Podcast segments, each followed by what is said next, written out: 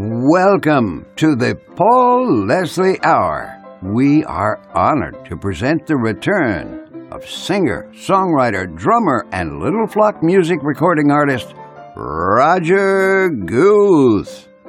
Enjoy. Well, ladies and gentlemen, welcome to the very last show of the year. We are joined by a very special guest. He has described himself as a romanticist at heart and lover of lost causes. I'm very pleased to be joined yet again by Roger Guth. He has a new record out. This is his fourth. It's called Three Chords, a Guitar, and a Dream. And that's available on Little Flock Music. You can go to littleflockmusic.com. Also, check out rogerguth.com. Roger, how are you, sir? Good. Just came off the river. I was fishing for a bit down here in northern Georgia. North Georgia. Did you catch anything? I did. I caught uh, three trout in about an hour. Hey, not bad. No, not for a you know winter day or whatever. Well, it's not really winter, I guess, but So you'll be taking a little time off. You're you're, you're enjoying the.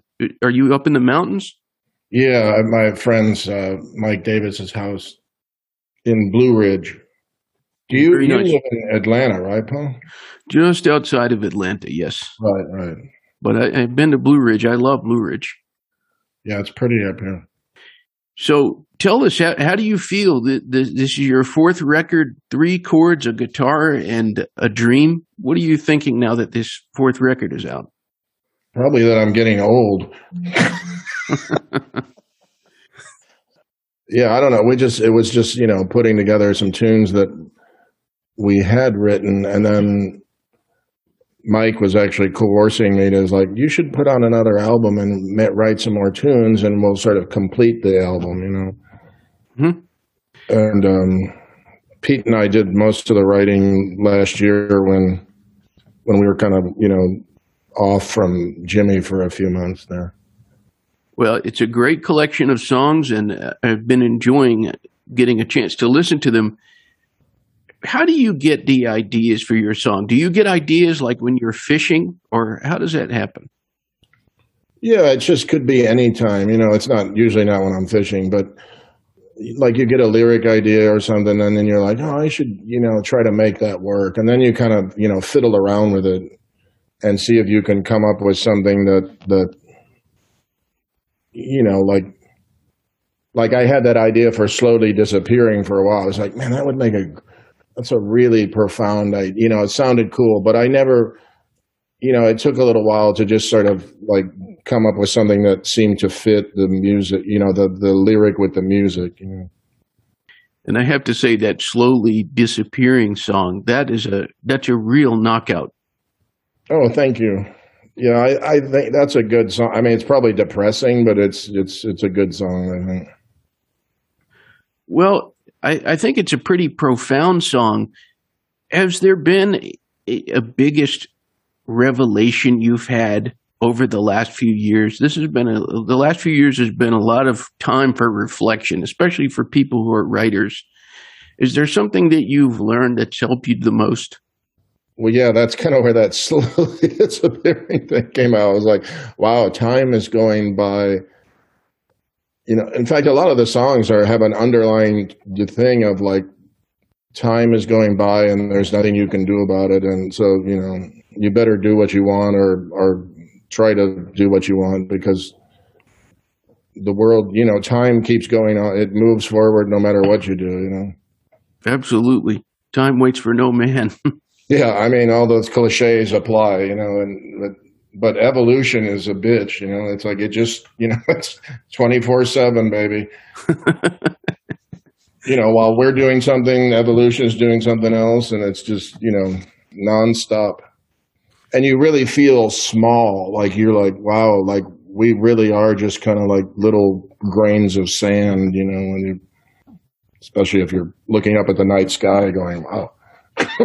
like like we're we don't know anything we're like at the canoe stage exploring out you know what i mean like when we're at the stage when people used to carve out canoes that's where we are when we go out into space you know when we're looking out into space to me i'm like we have no idea what you know. I mean, I know scientists and stuff are looking and searching, but I mean, as far as like being able to to do that, it's going to take some some technological breakthrough to to be able to. I know this is has nothing to do with songwriting. That's the shit I think about sometimes.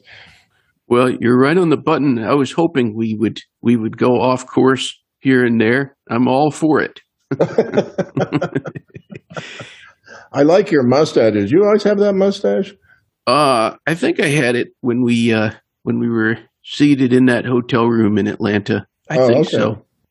Maybe it wasn't as big, but you know what you were talking about in terms of of enjoying because time is going to pass.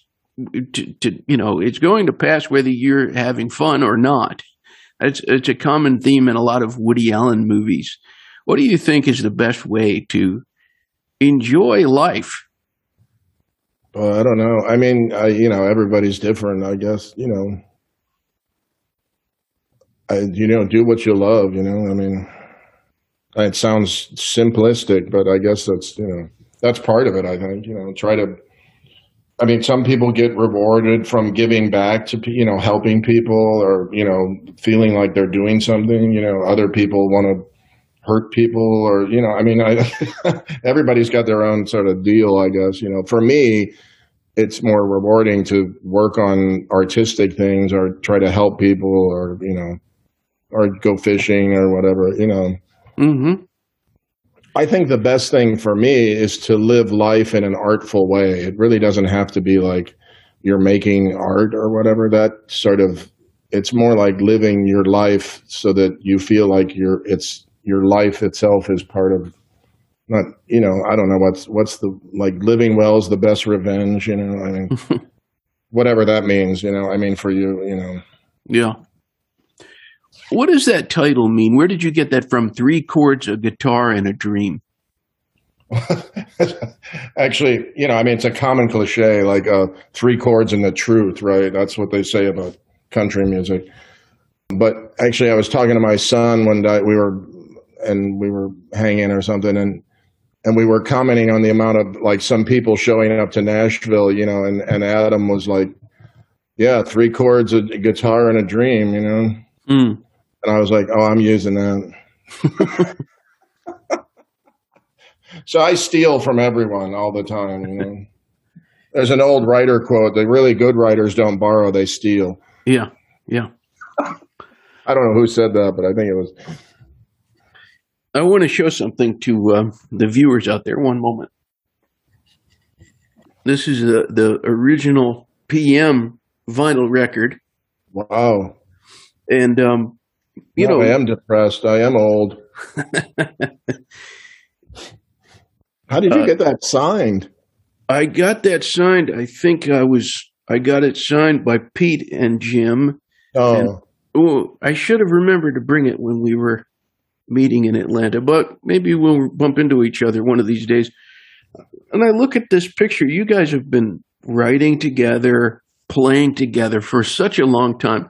What do these guys mean to you, Peter and Jim Mayer? well, they're like my family, you know. It's like I, I, I can't imagine. I mean, it's you know, I don't even. It's like they're my brothers, you know.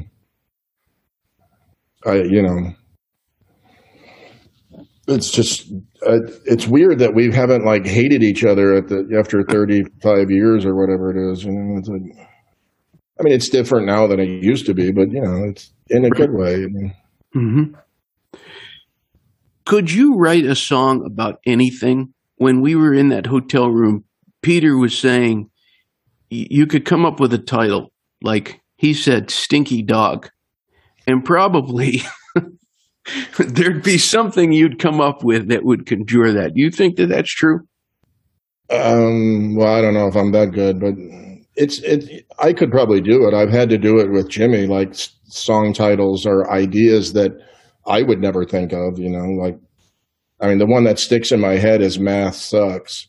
And i'm like because he came to me and goes i got this tune idea called math sucks. I want you to finish it. And i'm like oh okay.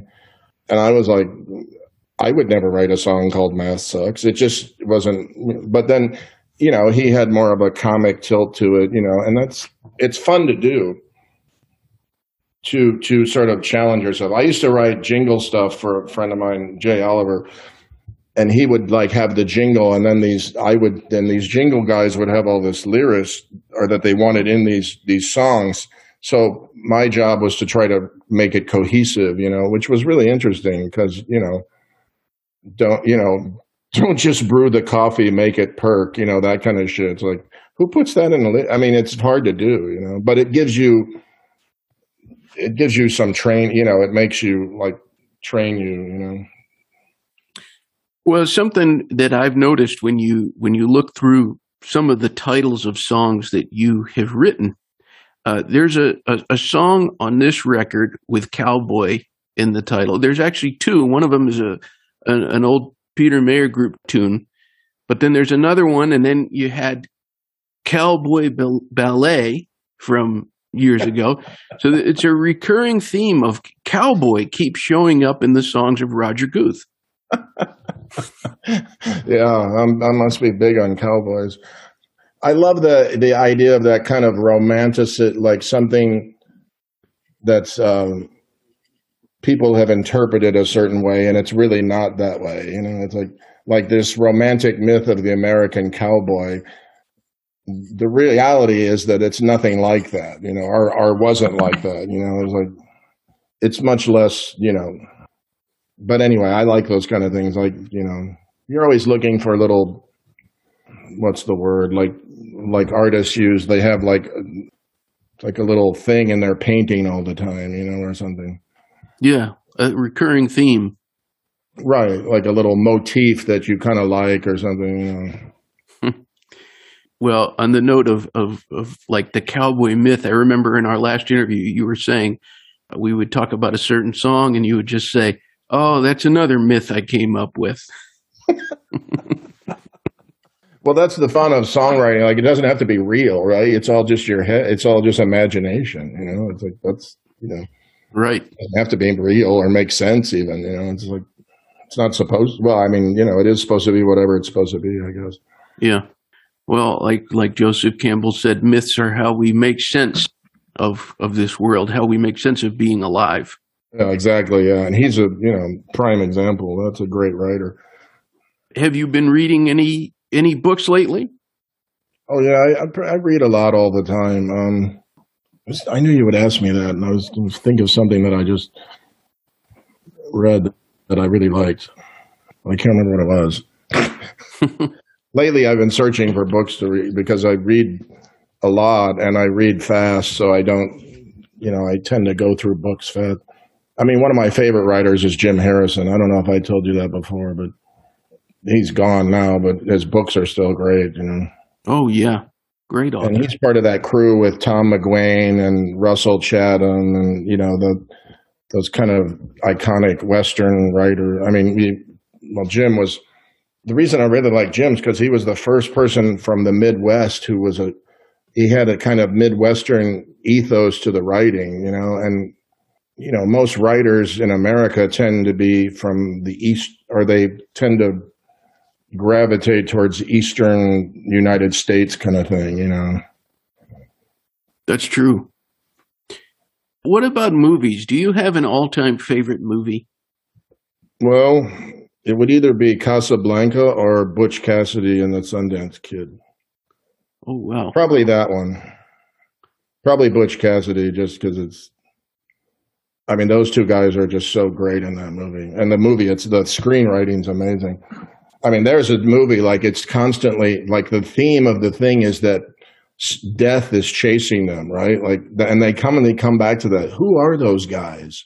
You know, like they're and they can't get away from it, right? Mm-hmm. And when somebody mentions Butch Cassidy and the Sundance Kid, what's the first thing that comes to your mind?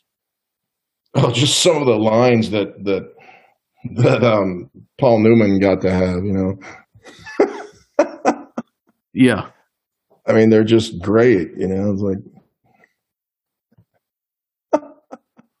I can't think of anything off the top of my head, but I love the Robert Redford one when he's trying to shoot. They're they're trying to hire him as guards, and he can't hit anything. And the guy and he's like, "Can I move?" And the guy goes, "What?" And he goes like, can I move? And he goes, yeah. And he's like, then he shoots the can like seven times or whatever. It's like, I'm better when I move, you know? Oh, I love the opening scene where he can't, where there's, that's black and white and they're, and they're, um, he's like, just ask us to stay. You don't have to mean it, you know?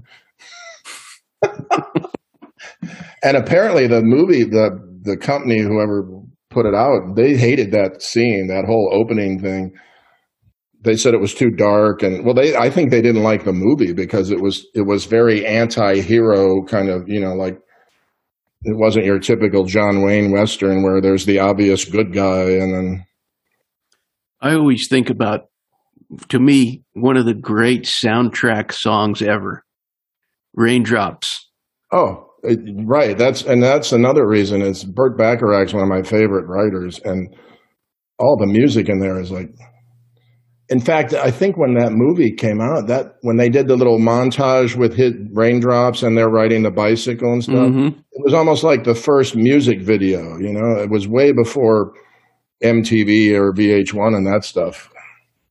Interesting. That's a that's a great observation. You know, something that I've always felt about you, and the, there are times you've been kind of critical about your voice, but I really, really love the way that you sing. Could you tell us your vocal influences? Well, I don't know if I have any because I just sort of sing the way I. I mean, there are people that I think I sound like, like kind of Randy Newmanish or or Tom Petty or you know like or Bob Dylan or I. I really don't sound like any of those people, but I would love to sound like them. But I, it's just kind of earthy and ugly kind of sounding. well, I just saw this was on the 2nd of December. I saw Bob Dylan in Washington, D.C., and seeing Dylan in the nation's capital, that was very special. And he's got one of those voices. It's like a lot of people would say, well, that's really a strange voice or it's a different voice. But to me, it just comes from such an authentic place. And that's why I like it so much. Yeah, I I'm not a huge Dylan guy, but when I listen to the classic, like the famous record, I can't think of which which one it is, but the early ones, it's it's really cool. You know, my son was a huge Dylan guy. You know, it sounds really cool. I mean, I've heard him lately. It's kind of like, yeah, I don't know if you should be singing, because you can't you can't even understand it. You know, but but he's old now. You know, so, but but when he was when it you know when it was the shit, it was like those great like Lady Lay or whatever, you know, that it just sounds great on that stuff. Oh yeah. Lay Lady Lay. Roger, if you could do a duet with anybody, if you could snap your fingers, anybody alive, who would you do a duet with? Hmm. You mean just for fun or like serious? either either on a fun uh, as a fun thing you're you're having a few drinks or in a on in a recording studio or on stage. It'll be fun to do one with Shania Twain, but that's just because I would like to look at her. Anybody else? Uh, I don't know. I, I can't imagine doing a duet with anybody.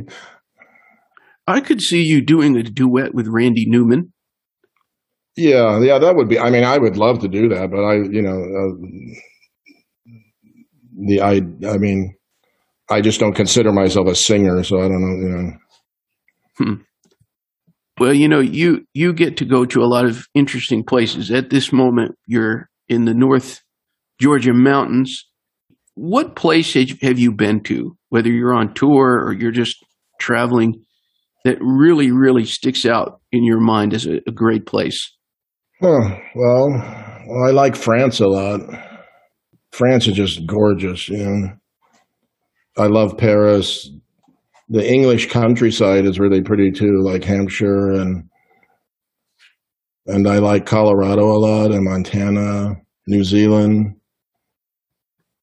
New York. I love.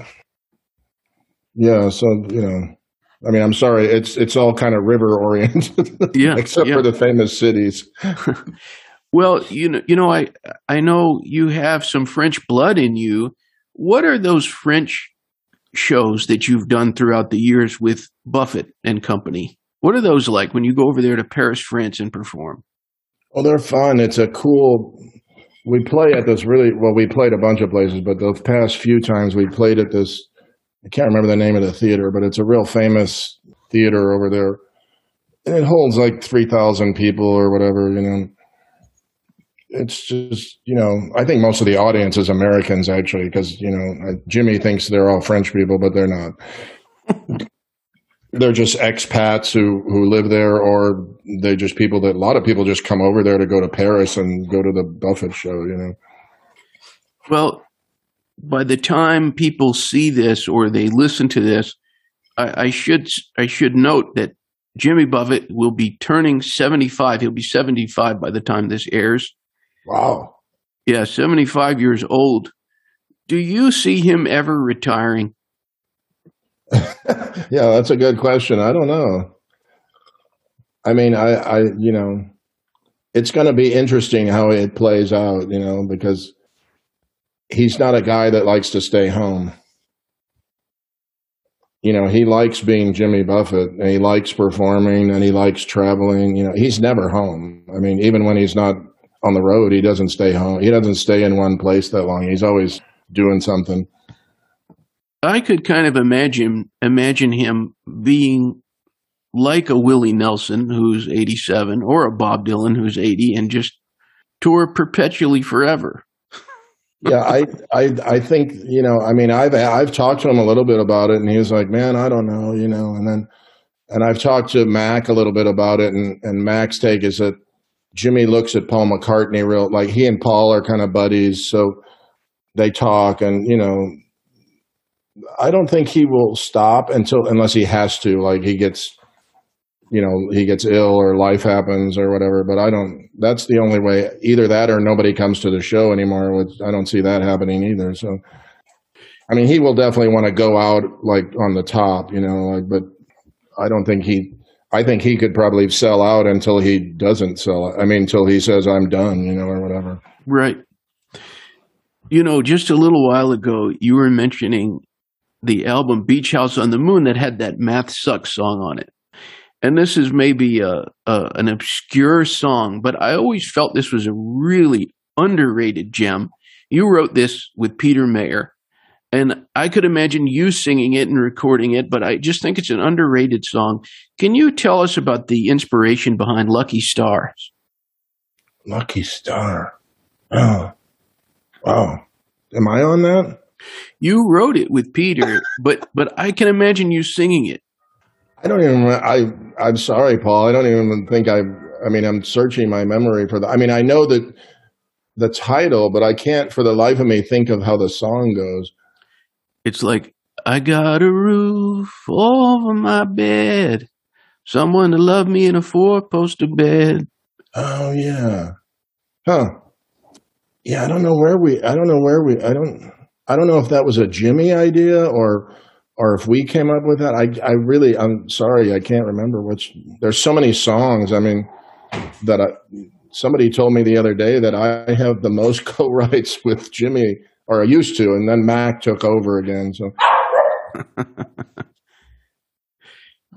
you have shared the stage and you recorded with some interesting people, especially through the whole Buffett thing. But there's been Toby Keith, James Taylor, Mark Knopfler. Has there been anyone who really knocked you out that you got to share a stage with or record with? Well, Paul was pretty cool. I had to admit that was. I mean, he he's you know whether you're a Beatles fan or not, you can't deny that those guys they're actually really good. You know, no. like when they open their mouths, it's like, wow, that's really good. yeah, no doubt and he's such a nice guy you know? It's like he he comes up and introduces himself to you and you and he kind of looks at you and goes yeah i know i'm paul but let's get over that you know? I'm just paul like don't think of me as paul mccartney. Like he seems very un unegotistical about it the whole thing you know? Is there anybody that you would like to work with that you haven't yet? Probably pat but i don't think he's going to call me Pat Metheny. Pat Metheny? Yeah. I don't know. I've always loved Pat, and I grew up being a jazz drummer, so that's, you know. if I could pick somebody that I wanted to play with, and and th- th- I would do that. Well, Roger, I can promise you this. I will email Pat this interview and we'll see what happens. You just never know. I sent him a postcard one time, and much to my surprise, he emailed me. And I, was, Oh, I thought it was someone pranking me. but no, it was him. well, he actually knows Pete and Jim a little bit. You know, there was a a long time ago. He he was a he he had come and seen Jim playing with a jazz trio, and he really liked Jim's upright playing. But you know, that was thirty years ago. But I'm just so he does know those guys. He I mean, he probably knows my name, but hmm You just never know. No, you never know. if if I get hired from Pat Metheny from you, I'm gonna you know kiss you on the lips. That's the first anyone said that to me. But well, since we're in the jazz world, there's something that I've I've always wondered about. Now, is this true? He was a, a, a guest on this show, which always floored me. He was really difficult for me to interview. But isn't it true that you played one time with the late great Mose Allison? Yeah, yeah, a few times. With What was that Jim- like? I think Jim played with with me. Yeah, it was it was interesting. He's not easy to play with. I think I still have a crick in my neck from because you. I mean, the way the band was set up, I was over here and Jim was next to him, and he was over there, and you kind of just had to watch him the whole time because he didn't. He would just sort of. It, he doesn't play live like he does on the records. Like it's all like kind of like he told he he he said to me, he said, "I don't want to hear the hi hat on two and four. And and then he was telling Jim like, "Don't play any thirds or or in the bass or anything." You know, it, it was much more like, um, you know, for lack of a better word, it was kind of Ornette Coleman ish. You know, except he would sing. And, and the harmony would still be there, but he was very like you know specific. So you just kind of sat there and looked at him, you know and tried to follow along. it wasn't fun. It- well, I, I, not to disparage Mose because he was he's great at what he did, but it wasn't fun. it's one of those learning situations where you're young and it's like, oh, I got to be able to do this, you know. What about playing with the, the late jazz guitarist Herb Ellis? Do you did, did you play with him? Yeah, I did a couple gigs with him too. Same kind of thing, you know. But he was, you know, you didn't have to watch his hands all night, but but you know, sometimes those old jazz guys they have the, they're like very set in their, their what they want and what they don't want, and they also come with like a kind of attitude about the whole thing, you know. Hmm. So it's it's it can be challenging, you know. It's like you really got to you're sort of paying your dues. One of the things that I like to ask people who tour touring can mean that the highlight of a certain place is a restaurant. You know, there there can be you're in this certain city and so you got to stop in at this certain place. Is there a restaurant could be anywhere in America that is at the top of the Roger Guth list? Yeah, there's one in San Francisco called Perbacco, I believe is how you pronounce it. And it's just the most incredible Italian food. And I've been there a few times and they in fact I talked to the owner a few times just because I couldn't believe how good it was. And it's it, it's a kind of an upscale place, but it's it's great, absolutely great. I would recommend anybody going there. And I don't think they went out of business or anything. And but it, it's very hard to have a restaurant like that that that that keeps the that never changes. You know, like keeps the consistency. Oh yeah. Are you you're an Italian food lover? Yeah, that's probably the my favorite. And then I like French food and and Asian food a lot, and, and most everything. But but that restaurant sticks out in my head. You know. What about in Nashville? Is there a favorite place to eat in Nashville? Well, I like. There's a real simple place called Marg Cafe Margot, which Margot is the. Sh- she's been there. She was like the first like kind of person doing the real like, you know, farm to table cooking. I don't even want to call it that because it's such a stupid name, but. Anyway, she has a little French place, and it literally is like going to a little French bistro. It's a, it's in an old gas station, she's never bothered to update it. You know, the bar is funky, it's uncomfortable, but it's really great food, you know. And there's some other, now Nashville's overrun with, you know, famous chefs and good restaurants, but I still like her place the best because it's it's a little unpre- like she doesn't try to chase a trend you know you just go there and get au vin or you know beef bourguignon or you know sautéed trout or whatever. It's it's just like going to a, a little french bistro no pretentiousness you know. They don't act like they're reinventing the wheel you know. It's it's but it's all really good. Like they have you know all the vegetables come they try to get them from a farm that they have that raises their stuff for them and stuff. And you know it's just very like like it's real well it's supposed to be to me you know. Pretension is really the ultimate sin isn't it yeah well it can be fun but it's just like after you leave you go wow why did i do that you know well for anybody who is uh has checked out this uh this new record of yours or anybody who is is planning on it. It's called Three Chords, a Guitar, and a Dream. Is there anything that you want people to get out of the experience of listening to this album? Well, hopefully they'll like it. You know. Um, yeah. I like the three chords tune a lot, and I like. I think all the tunes are good, and some of them I like more than others. But I think they all turned out really good, and it's kind of the whole album's pretty up, except for the the last tune except the slowly disappearing tune. So, but I, I, I feel really good about it. And also, I must add that Pete did all the production, and he just did a phenomenal job. You know, like he's just, you know, he's he's he's really become way good at that whole production process. I'm not sure. Is that sound coming through? This this this little guy's He's been oh, sawing oh, logs. oh, what a cute dog! That's the neighbor's dog. Oh, I thought I thought at first I didn't even. He was he's so blended into the sofa. I didn't even. Now I see like your arm was over. That's a cute dog. He's so good. Oh, I love dogs. Yeah. Oh yeah. We we got a dog last year because my wife was wanting one. We had a dog that was my son's, but she died and anyway, I was resistant for years, like, oh, I don't want a dog. And, you know, now we have this dog, Boo Boo, who's like a hound dog. And oh my God, she's, she's the best dog. Hmm. so sweet. Dogs are the best. They are. I mean, the dogs are really great. yeah. They're one of the great things in life. Really, all you need is a dog and a garden. That's really all you need. The rest of it's all, you know, horseshit. Someone's going to quote you on that, Roger. Yeah, maybe that should be a song. I've got a dog and a garden. Well, before we go, uh, I just want to remind everybody they can get this at littleflockmusic.com and also check out rogerguth.com, G U T H. Any parting words for our viewers or listeners out there? Oh, I can't think of any, but thanks for having me, Paul. It's a great pleasure. I've enjoyed this a lot.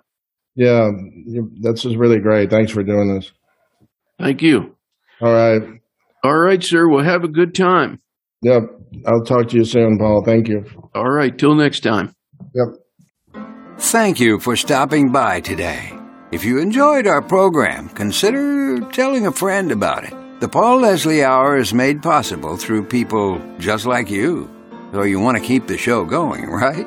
go to thepaulleslie.com. That's thepaulleslie.com. Click on Support the Show. And thanks to everyone who contributes. Performance of the intro music is courtesy of John Primorano, The Entertainer, written by Scott Joplin. End credit theme music is courtesy of John Primorano, the traditional song Corina Corina. Your announcer is Dan Gold.